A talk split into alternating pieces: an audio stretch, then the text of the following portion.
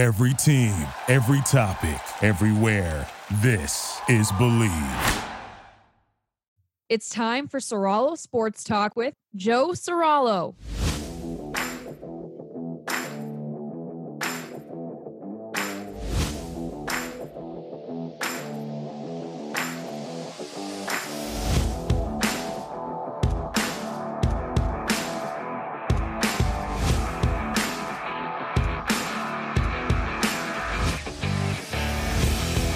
Here we go, episode 47 of the show. I cannot wait. Josh Booty, not only my good friend, but of course, former LSU quarterback, former NFL quarterback. And hey, for you two sport athletes out there, former first round draft pick of the Florida Marlins in the MLB, he'll be joining the show shortly. We're going to talk about the college football coaching carousel.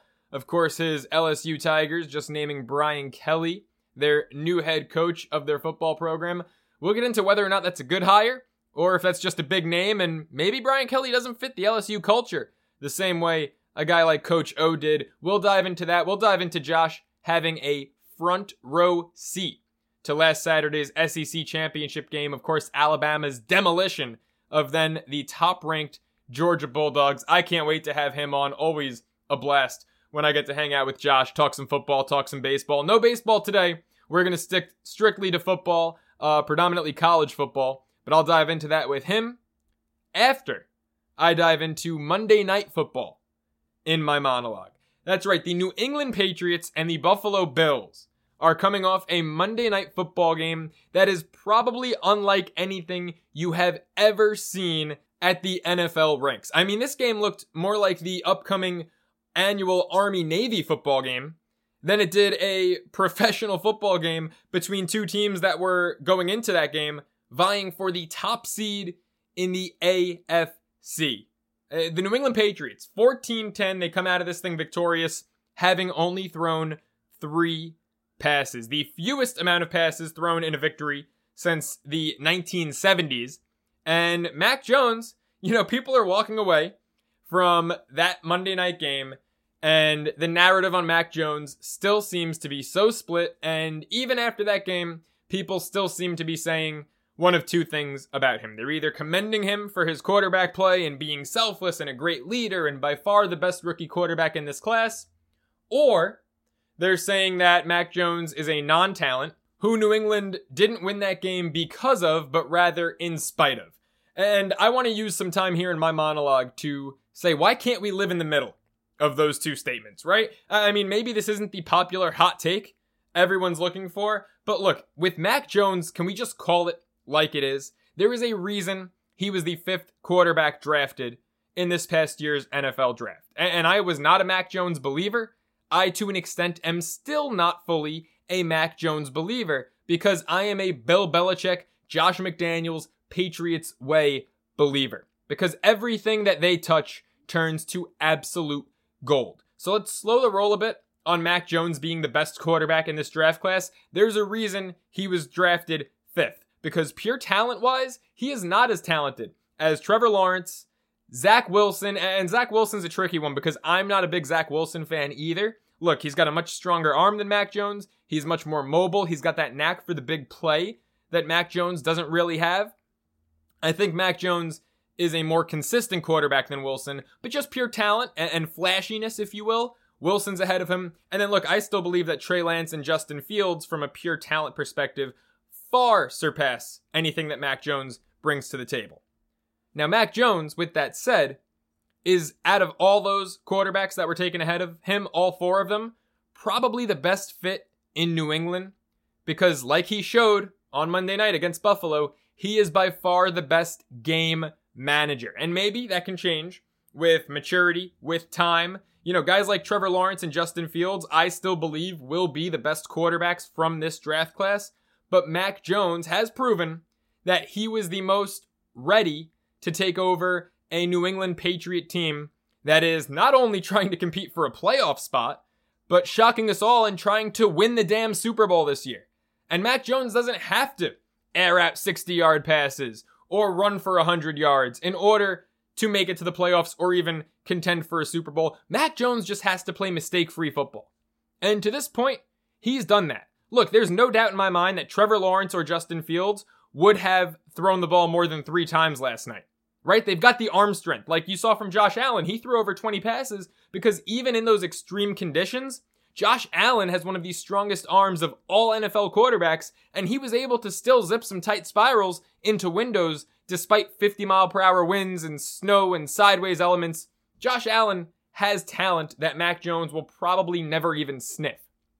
But Mac Jones, to his credit as approximately a 22 year old, because speaking as a 23 year old, this can be a tough thing to do, Mac Jones was able to check his ego at the door, stick to not his preferred game plan, but Bill Belichick's game plan, and do what he was told and be a great game manager. That's what he was, right? Two of three out of the box score, 19 passing yards. That's pathetic. That's, uh, you know, you could argue, and I will make this argument, anyone could have played quarterback and New England would have had the same exact outcome that they did last night, winning that game 14 10, right? They could have done that with me at quarterback.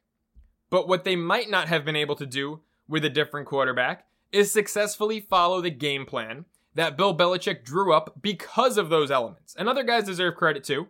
You know, the wideouts deserve credit for not being selfish, for going out there and blocking their asses off every play, right? That was as as close to a true team win as you can find in the NFL. And football's different. You know, every win in football is a team win. But to have a quarterback go out there and throw for 19 yards, throw only three passing attempts, and for you to win a game in the NFL, that's unheard of. And that's because everyone, you hear the, the Bill Belichick do your job mantra, right? Everyone on the Patriots did their job to go into Orchard Park in those conditions and walk away not only victorious, but 9 and 4 good for the overall top seed in the AFC. I mean, check that one off your bingo card, right? Who the hell had the Patriots as the top seed in the AFC after week 13? I think we can all agree the answer to that is nobody. So give Mac Jones credit where it's due, right? He checked his ego because there's no doubt in my mind that guys who are far more talented, guys like Trevor Lawrence, Justin Fields, and this isn't a knock on their character at all. I think that they both have tremendous character, Fields especially, but I think they would have wanted to rely on their talent and be playmakers. I think that they would have pushed against only throwing three passes a little bit in a scenario like last night's. Whereas Mac Jones, he did the assignment. He knew what he had to do and he got it done. And the New England Patriots were rewarded, like I said, with a win and with the top seed in the AFC as a result. So give Jones credit where it's due. I'm not going to knock him. Like I said, talent wise, I think he is the fifth most talented quarterback in this class. And you can take it as you will. I think it's a great quarterback class. I think Mac Jones will have a great career. I don't think his talent compares to guys like Trevor Lawrence and Justin Fields. So let's slow the roll there a little bit because we also need to recognize that the Patriots are not winning because of Mac Jones's supreme talent, right? And that's that's where I want to make the opposite argument to the Mac Jones case. He is not the reason the Patriots are 9 and 4, or rather his arm and his talent those are not the reasons the Pats are 9 and 4. It's because he's sticking to the damn game plan every week. It's because he's got a great offensive line, something that Justin Fields and Trevor Lawrence, frankly, do not have. It's because he's got a great run game, something that, you know, the Bears have a decent run game. The Jags, the Jags have a great running back in James Robinson, but apparently Urban Meyer doesn't know how the hell to use him, so they don't have much of a run game. Because Robinson's a great talent and he can go elsewhere. I mean, God, if James Robinson was was on this Patriots team, he'd be their top running back, and I think he'd be going for 100 yards every week. And part of that's the offensive line, part of that's the game plan.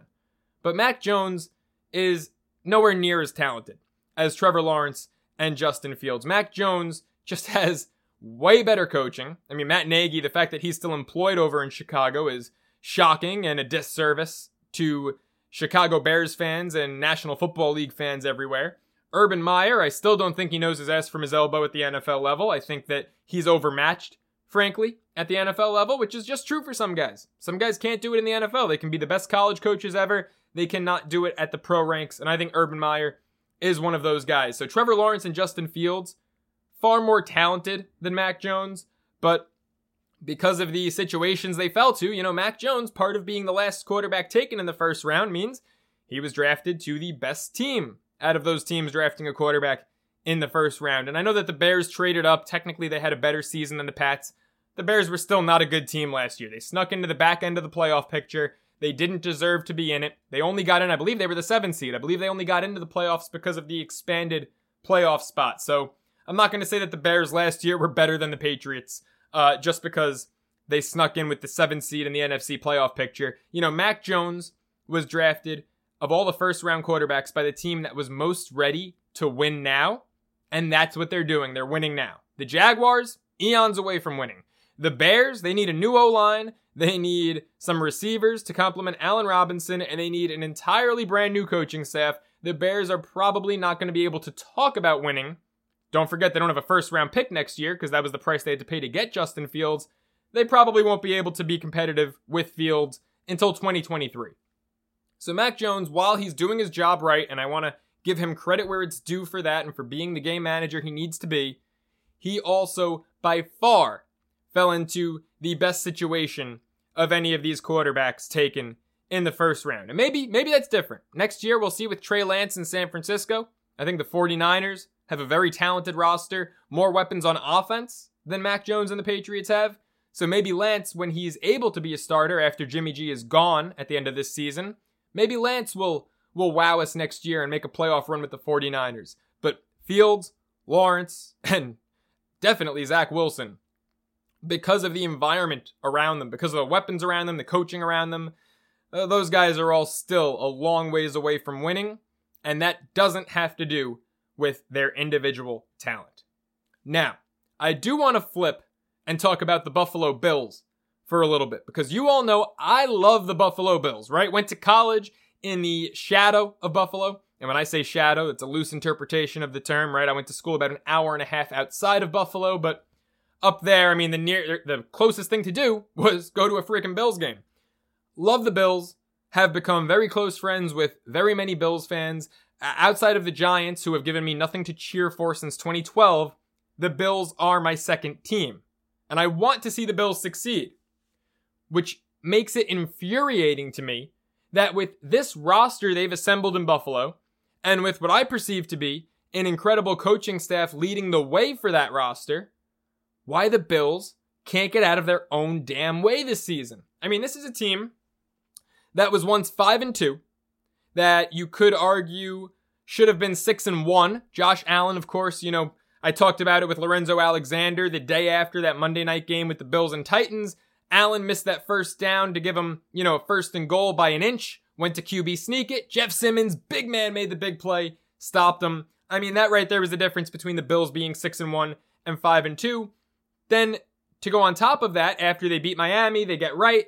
They lose to Jacksonville 9 to 6 in a game where all Buffalo had to do was score one touchdown and the Bills could have just as easily been 7 and 1 as they were 5 and 3. But no, instead, following a 5 and 2 start, the Buffalo Bills are now 7 and 5, good for just 2 and 3 in their last 5 football games including a loss to Jacksonville in there. They're in second place in the AFC East that everyone predicted them to absolutely run away with.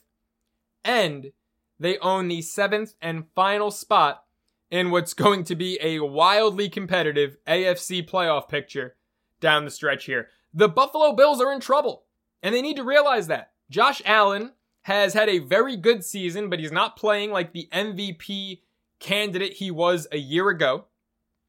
He has absolutely no running game to work with.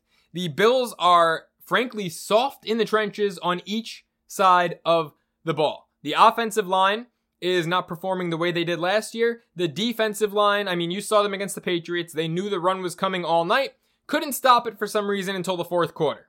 You knew it was happening all night. Mac Jones had one passing attempt in the first half, and the Bills could not stop the run. Their secondary, despite having, in my opinion, the best safety tandem in the league in Micah Hyde and Jordan Poyer. And I apologize to my friends out in Denver. I love Justin Simmons and Kareem Jackson, but I think the Bills, mainly due to age, slightly have them beat with Poyer and Hyde. But their secondary took a huge hit, losing Trey White for the season, one of the best cornerbacks in football. So now we saw that the Bills couldn't stop the run. Now they're more vulnerable against the pass. The Buffalo Bills are in trouble. This is what happens when you don't win games that you need to win. You know, they could have rebounded from that Tennessee loss. That was a hard fought, gritty, amazing game. and they could have rebounded from it fine, but they didn't. They compounded on it by losing to Jacksonville, by getting blown out at home by Jonathan Taylor and the now surging Indianapolis Colts, a team who, by the way, that tiebreaker could come in handy if the Colts go and steal a wild card spot from Buffalo and maybe leave the Bills on the outside looking in. You know, the Bills are 7 and 5, the Colts are 7 and 6. So the Bills need to wake the hell up because it's not going to get any easier next week. They go to Tampa Bay to take on Tom Brady and the Bucks, Who owns the Bills throughout his career more than Tom Brady? And then they have a home game against Carolina, which I mean, nothing at this point is a gimme, but you know, this team lost to Jacksonville, but that should be a gimme, a home game to Carolina. And then they go to Foxborough. Because as if it's not bad enough that they lost to the Patriots, they lost to them at home. Now they have to play them again in a couple weeks, and they have to go to Foxborough on December 26th to do so before a couple home matchups with the Falcons and Jets. I mean, these next three games are crucial. And there's a realistic chance that the Bills, who are 7 and 5 right now, come out of these next three games at 8 and 7. And then you're in absolutely must win mode the rest of the way. And forget winning the division. If you go 1 and 2 in these next three, you're playing must win football weeks 17 and 18 just to try to get a wild card spot at 10 and 7, which, as I mentioned with the whole Colts tiebreaker situation, 10 and 7 wouldn't even guarantee the Bills making the playoffs. So the Bills are going to have to do something here, right? You've got no run game. Your offense is completely one dimensional. Your offensive line is completely lacking. I mean, the personnel is the same as a year ago, but the talent and the toughness, frankly, it just doesn't look like it's there. Josh Allen's getting hit, and the Tampa Bay Buccaneers are going to look to exploit that every chance they get. And then on defense, you're missing your all pro cornerback, and you can't stop the run. The Bills have a lot of questions and potentially a lot of problems coming up the rest of the way. I don't know what happened. The team was on its way. Like I said, 7 and 1 was such a realistic possibility. Instead, they're 7 and 5 looking like the AFC East, unless they go to Foxborough and pull that one off, looking like the AFC East is slipping away more and more every week. And the Bills are in trouble because if the AFC East slips away, the next thing that could slip away is a wild card spot. I don't know what's going on in Buffalo, but they need to right the ship and fix it right away. When I come back, Josh Booty joins the show. We're not going to talk Mac Jones, but we're going to talk Alabama football, SEC football, and the college football coaching carousel. So don't go anywhere. Stick with me, Joe Serralo, right here on Serralo Sports Talk.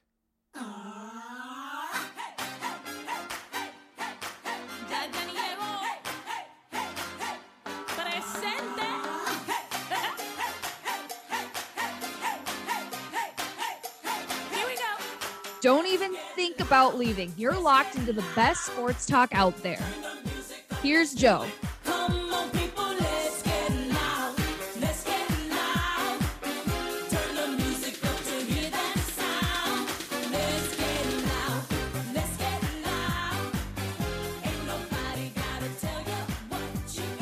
We're back here on Serralo Sports Talk, and joining the show, it's one of my favorite guests, my good friend, former LSU quarterback, former NFL quarterback, and of course, let's not forget, former MLB first round draft pick, Josh Booty. Josh, thanks so much for joining the show. Man, it's always a pleasure to be with you, man. I know uh, with football season, especially the college season, kind of winding down the regular season, it's fun to talk about all these little moves that are happening all over the place that actually are big moves, big news, and we're getting a lot of these big name guys you know, coaching uh, guys, these hires have just been unbelievable, and the money they're making is crazy. But I'm I'm glad we could do this show together. Yeah, me too. You, you know, anytime there's big college football news, it's the perfect time to have you on. And this news, actually, a lot of it in the past week has to do not only with your conference, the SEC, but with your alma mater, with LSU. Brian Kelly, the former Notre Dame coach, leaving South Bend to join the Tigers to lead the way for the Tigers. Gosh, I got to be honest. I didn't love this hire, so I'm curious. You're the LSU guy. What did you think about it? Mixed feelings for sure. Um, you know, 60 year old guy. He's been around. He's, I think he ranks third in, in the nation or in the FBS uh, category in wins right now, uh, career wins. So, I mean, a, a, a, proven coach, a good leader, consistent leader. I think that's what LSU needed in their locker room uh, was that kind of consistent presence uh, some stability. Um, you know, it wasn't long ago that Orgeron won the national championship two seasons ago with Burrow, but uh, I felt like the locker room was undisciplined. Uh, I know a lot of people around Baton Rouge and Louisiana that that were close to the program said that you know there was a lot of issues that were arising that were kind of outside of of the football realm of things that Orgeron didn't control properly. And I like Ed. I've known Ed since he was at Miami with Erickson. Of course, he was at USC under Pete Carroll when my brother was there. He recruited, uh, you know, my high school. My dad was a high school football coach. I've known uh, Ed for years. He recruited me and, and my brothers, and and uh, so I've always been an Ed Orgeron fan. I think he's one of the best recruiting coordinators or recruiters in college football. Um, you know, I think he's a D line coach though. I, I don't know if he's a head coach. He he kind of caught lightning in a bottle at LSU several year, years ago with the with the personnel that they had. Um, you know, he had gained Joe Burrow through the transfer portal. He had some amazing wideouts, and we had great defense. Our linebacker crew, we had three first round linebackers on that team. Not not many people talk about that, but you know, I think it was just time for a change for sure.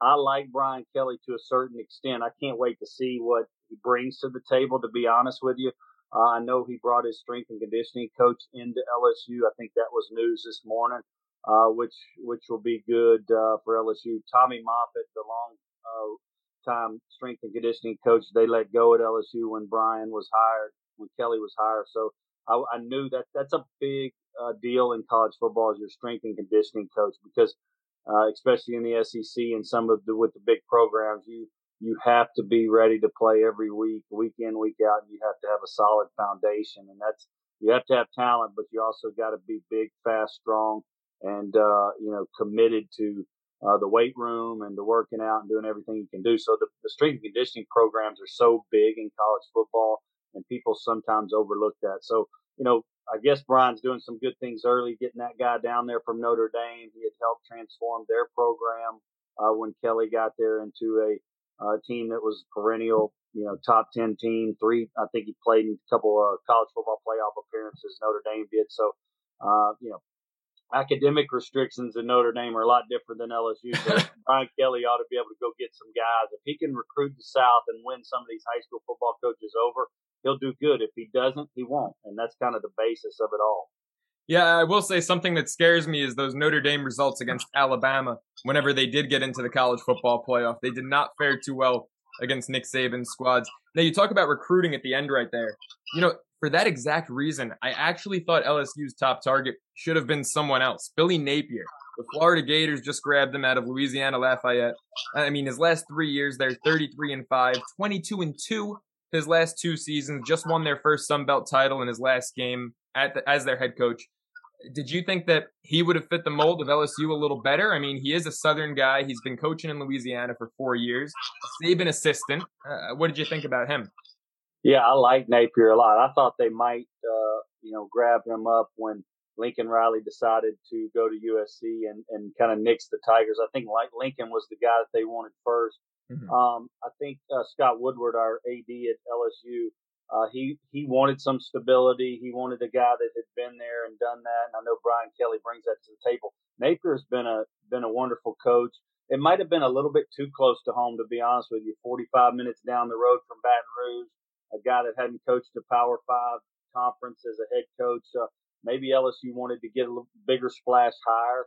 Uh, you know, Florida, I think, is lucky to get Napier because he's a great, he's going to be a great coach. I think he, he's an offensive mind, which uh, you know, LSU fans, uh, because we got spoiled two years ago with Joe Brady and Joe Burrow and that offense uh, with Steve Ensminger uh, as co-offensive coordinators. Um, you know, I, I thought we would really go with an offensive guy, and we did. Brian Kelly is an offensive guy, but Napier fits that mold too. He just comes from a smaller conference, so I think it maybe just a little bit too close to home. But Florida got him an awesome hire.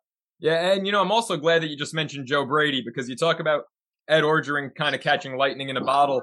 Remember, if he was running that uh, traditional, you know, LSU under center offense, he probably would not have won a national championship that year because the year before, Joe Burrow looked very average. And it was really, in my opinion, while Coach O is a great face of a program and, you know, that go Tigers and all, all that is great to watch and it's a lot of fun. But Joe Brady was, in my opinion, the mastermind behind that championship team. He was. You know, we went to the spread offense, and with all the weapons or all the athletes, I guess, that are uh, in the building at LSU, uh, you know, it worked out perfect. We had a we had a lot of senior leadership, a lot of junior leadership on that team. When you think about Ja'Marr Chase and uh, Justin Jefferson and Terrace Marshall and Clyde Edwards-Helaire and Randy Moss's son, uh, you know, at tight end. I mean, you have a lot of probably uh, high high athletic ability, but also a high football IQ with those guys who had been around a lot of football and and Joe Burrow being a fifth year senior, um, you know, being at Ohio State, backing up Haskins and being with Urban Meyer for three years and coming down there and being able to play in the SEC uh, with you kind of a, a, base of knowledge of the spread, the RPO, and all that that he got from Urban Meyer uh, was just valuable, valuable for us. And then Joe Brady kind of constructed that spread offense that you know, he was really simple. If you look at the number of plays he did call, he just had supreme talent and they got good at what they did and they ran the football and had balance. Um, you know, we had a great offensive line too, guys like Cushenberry, who was in the league. We watched him play last night, but you know, it's fun to, it's fun to, you know, when LSU's playing well, it's fun to watch, especially with that kind of talent. There's only several, I would say a handful, you know, eight to 10 schools that can assemble the type of talent that LSU assembles because of the speed that comes from our state. Mm-hmm. Uh, you know, Florida and Alabama and Georgia and Ohio State, SC, those are some other teams that come to mind when I think about pure speed and athleticism. And then you add Joe Brady, who actually just got fired by the Panthers yesterday. I think. Yeah. I think Oklahoma's trying to get him there at Oklahoma, and he'd be a wonderful hire for the Sooners because of the uh, you know, uh, departure of, of Lincoln Riley. So it'll be fun to see where Brady ends up. Yeah, I mean, they just hired Brent Venables, the Clemson D coordinator, to be their head coach. If you compare his defense with a Joe Brady offense out in Norman, Oklahoma, all of a sudden, some of those recruits that you're losing to USC right now might go, wait a minute, I want to go play for Joe Brady. What do you think about the Lincoln Riley hire for USC? Is it a guarantee that the Trojans are finally back after years of being on the decline? Yeah, I think there's a few things that they need to work on in particular. I think he's going to bring a lot of, uh, of star power uh, to the program. They've been looking for that kind of guy that, uh, you know, I think he's coached in three college football playoffs uh, in his short career at Oklahoma. You know, he can, he, he understands offense. They dish the ball all over the field to multiple receivers, which is a fun brand of football to watch. I think USC is going to get fired up about that, getting everybody involved uh, that can be involved. A lot like Joe Brady was at LSU. They got those types of athletes on the West Coast. They're going to be able to keep those studs like Bryce Young uh, from going to places like Alabama or DJ from Uiagalelei to go to Clemson and making that huge jump to the South.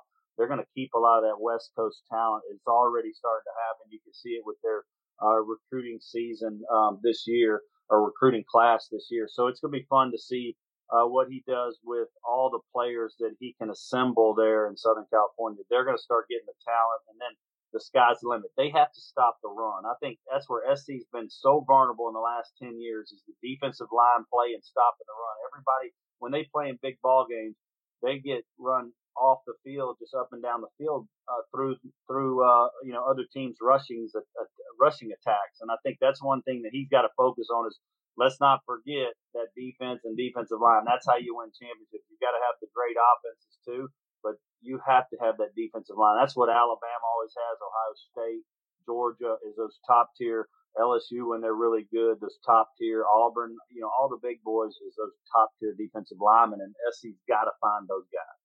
Yeah, and SC had them when Coach O was in charge of their D line over there. So we'll see if they can revert to those old ways and dominating the Pac 12. You know, I have to be honest, I really think the Pac 12 is just pretty weak football at this point in time. I mean, you compare it to the other major conferences, the Big Ten, the SEC, most specifically, and it's like, you know, Oregon and Utah, I know that they're a pair of 10 win teams, but neither of them really wow me. You know, you know, no team in the state of California in that conference really wows me. In fact, UCLA is the only one of the four going bowling this year. So uh, I think SC can really dominate the Pac 12. I don't think it's going to be that hard to do.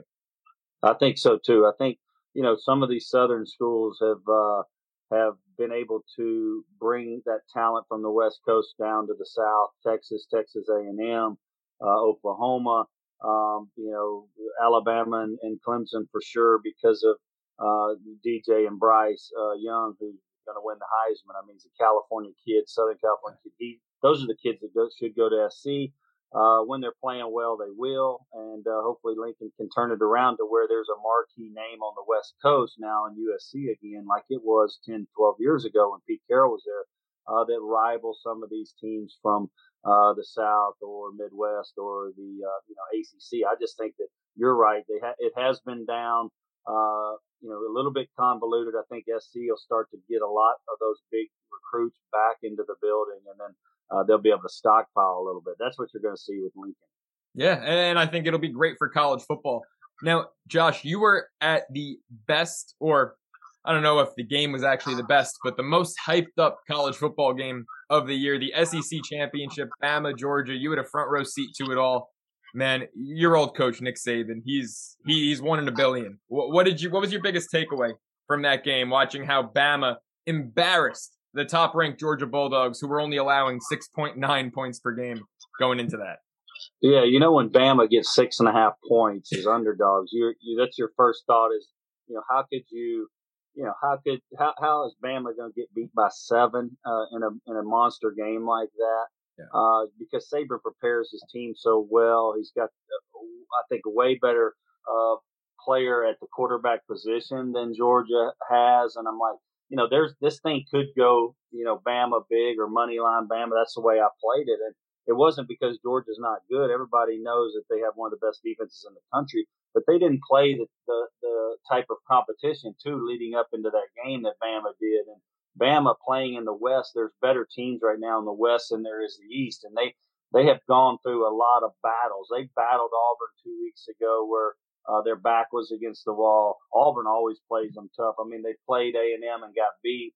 Uh, you know that pissed them off, and they were a bunch of hornets after that game. They're, you know, Saban's not going to have a, a bad season. He might have a bad game, but it ain't a bad season, and he's going to come back and play well in big games and get them ready to go. I just think the the level of competition and what Bama's had to overcome through the years more than what Georgia has had to overcome I mean, they beat Clemson early, and they, everybody thought that was a huge win. But Clemson really wasn't the type of ball club that uh, that they normally are, you know. And and so it, it wasn't like they went up against a, a, a powerful offense in Clemson the first game of the season uh, when Georgia had to face uh, the Tigers. And so I think Florida outgained them when they played Florida. They just created some turnovers and were able to to, to walk away with that win. But uh, I just don't think their their uh, you know their schedule was near as hard as Bama's, and Bama showed up and, and showed out. I think that we'll probably see that game again, uh, unless Michigan can clip Georgia, which will be a fun one to watch. But I think we're going to see that game again, and and now Georgia's going to work a little extra hard to get back to where they want to get to. So it should be a dandy if we get to see it again. Well, so Josh, two things here. Then looking at the college football playoff field, you've got Bama, Cincinnati, the one versus the four. Georgia and Michigan, the two and the three. First off, can Cincinnati compete with Bama? Right now, the line is Bama minus 13 and a half. Can the Bearcats keep it close, keep it to a one possession game? And then, secondly, if we do get the Bama Georgia rematch, how would you see that unfolding?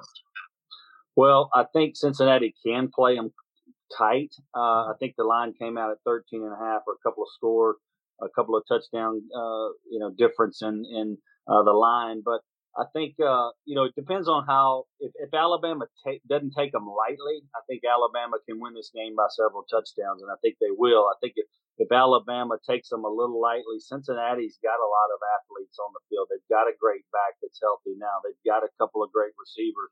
Alabama has been vulnerable in some games, giving up a lot of points, and, and especially the wide open offenses, and that's what Cincinnati has. So saving them got their work cut out for them for sure. They don't want to they don't want to lose a, an embarrassing loss to Cincinnati because they're they're favored by a couple of touchdowns. I I think it just depends if if they come in ready to play uh, with their game face on, it's going to be very very hard to beat Saban coach you know Alabama team with all the talent. When you when you really probably look at the four and five star recruits across the board, Alabama's going to have you know 20 more of those four and five stars. So how could you say that they aren't aren't going to beat Cincinnati if they come with their A game?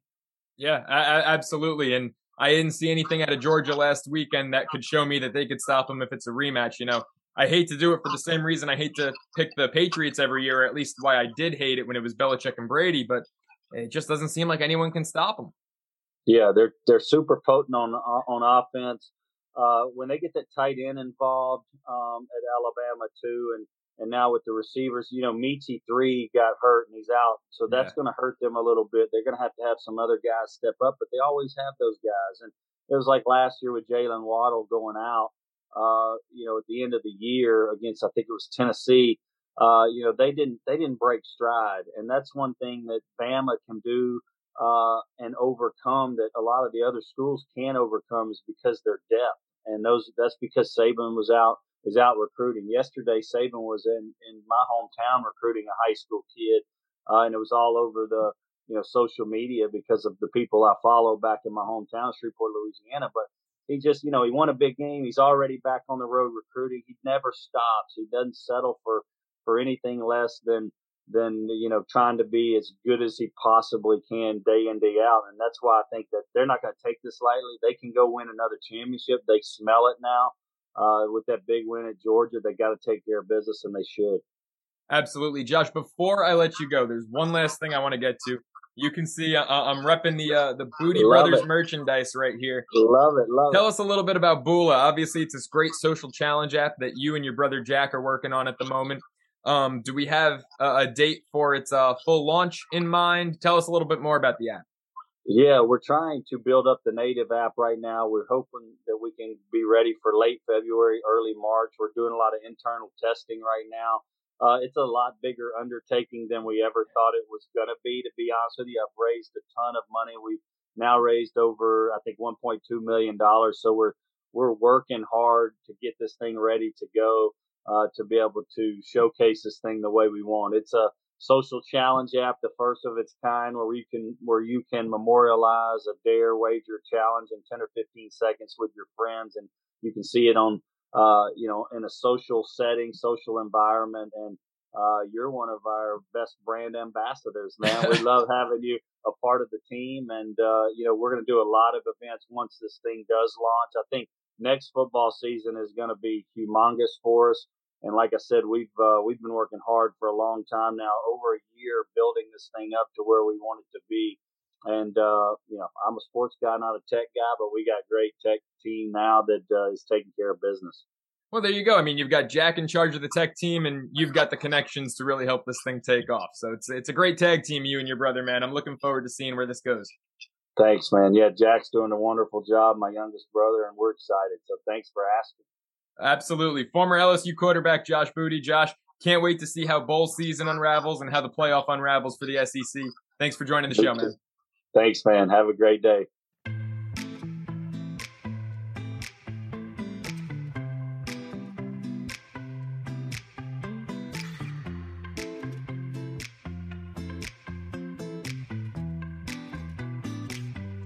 Don't change that channel. It's time for Joe's final word here on Soralo Sports Talk.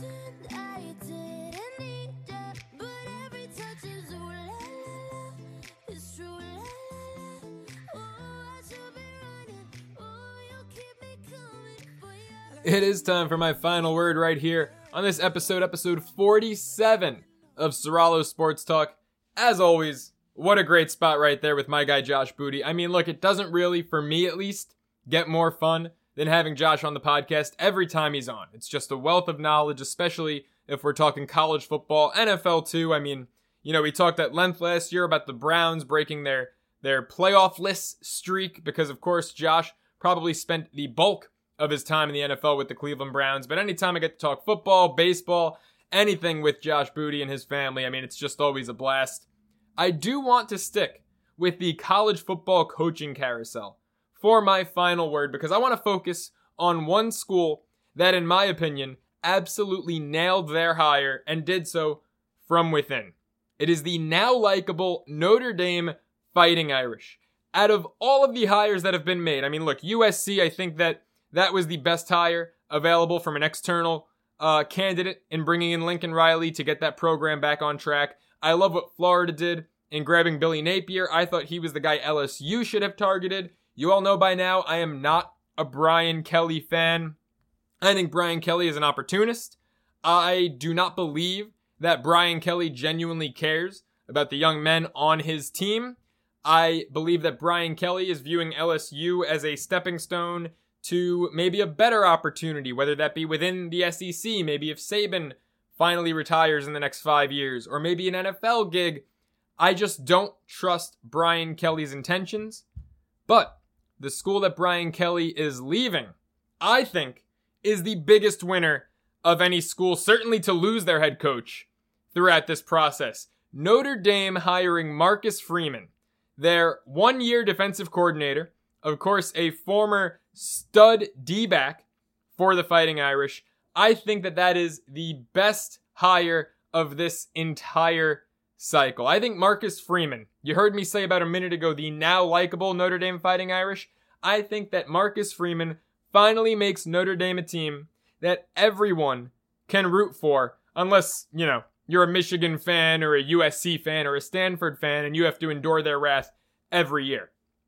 Bringing Marcus Freeman into South Bend, or rather keeping him in South Bend, but giving him full control of this team is such a breath of fresh air for a program that seems to have been run in the same old fashioned way for decades. And as a result, really, you know, I know that they've got a couple college football playoff appearances under their belt, but they haven't been able to compete with Alabama, whether it was when they got shut out in the BCS national championship game almost a decade ago, or getting blown out in, I believe, both of their college football playoff appearances. Marcus Freeman can change up the culture in South Bend and make Notre Dame not only a great team, which they have been under Brian Kelly, right? Not going to dispute the fact that they've been successful, but he can make them more exciting.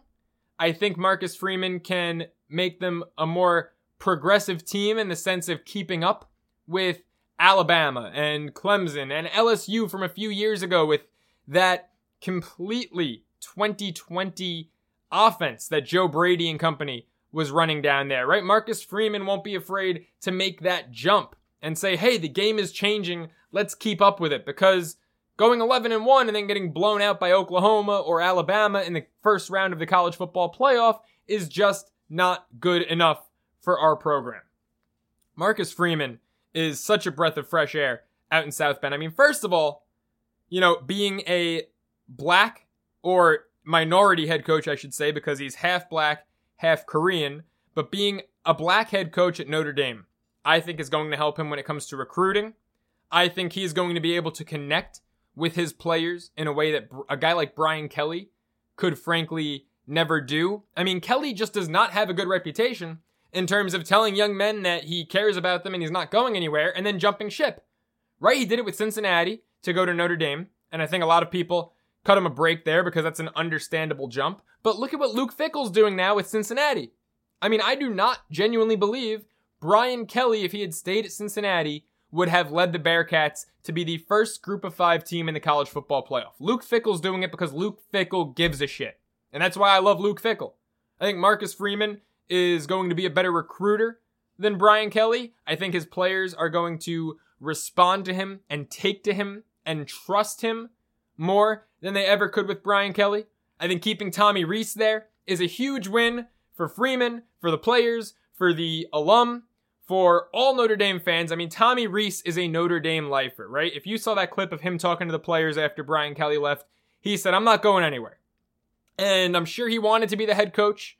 You know, he was their quarterback, has been their offensive coordinator for a few years now. I'm sure he wanted to be the head coach, but I think Freeman is the right guy to be the head coach, and Tommy Rees running that offense is going to lead to a lot of success and a lot of great positive things for Notre Dame in years to come. You know, Freeman talked about in his introductory press conference being the son of a black Air Force veteran and a Korean immigrant mother. I mean, when has Notre Dame ever had that diverse of a face be in any position to be the face of anything Notre Dame, let alone their football program? I, think this is a huge win for the Irish. I think they've gone from a team that personally I always root against to now one that I'm looking forward to rooting for. I can't wait to see the Fiesta Bowl and the way that Freeman gets his guys ready to play Oklahoma State after an 11 and 1 season. I cannot wait for years to come. Hey, let's take a look at next season.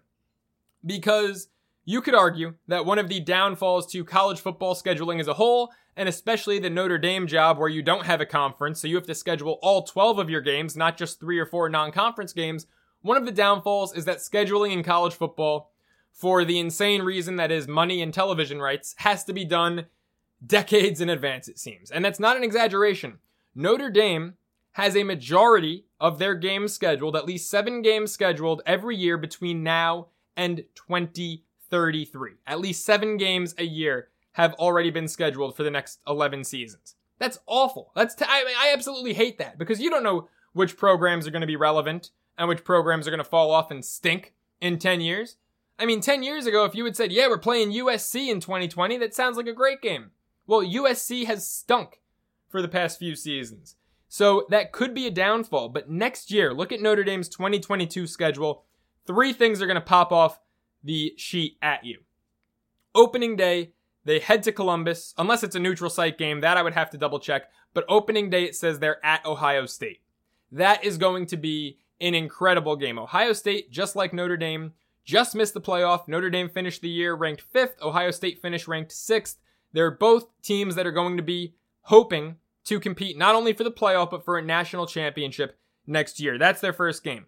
Middle of their schedule, they have Clemson. I believe that game is in South Bend. Last year, Notre Dame, Clemson. I know Trevor Lawrence didn't play. It was DJ Uiagalelei in that game. It was an instant classic. Can't wait to see those two teams face off again. And then they end the year with Lincoln Riley's USC Trojans. Two first year head coaches at their respective programs Freeman at Notre Dame, Riley at USC. The Trojans, make no mistake about it, Josh and I just spoke about it. The Trojans are going to return to their powerhouse form under Lincoln Riley. And those are three marquee matchups right there for Notre Dame. That if they go at least 2 and 1 in those 3 games and win their other 9 games on their schedule, that should almost guarantee that even at 11 and 1, I know this year they just missed the cut, but next year with their strength of schedule drastically improving, that should almost guarantee that Notre Dame next year could be a playoff team under first year head coach Marcus Freeman. And guess what? I'm rooting for them to get there. And I think after this hire, a lot more people and a lot more college football fans across the country are as well. Well, that does it for this episode. Episode 47 of Soralo Sports Talk is up. It's over. It's out of here. Special thanks to my man Josh Booty one of my closest friends in the industry. Always a blast to have him on the show. Make sure to check out that new app him and his brother are working on, Bula, the social challenge app. And yes, yours truly uh, has been the voice of that app in their commercials. So go check it out, and I'll see you next episode.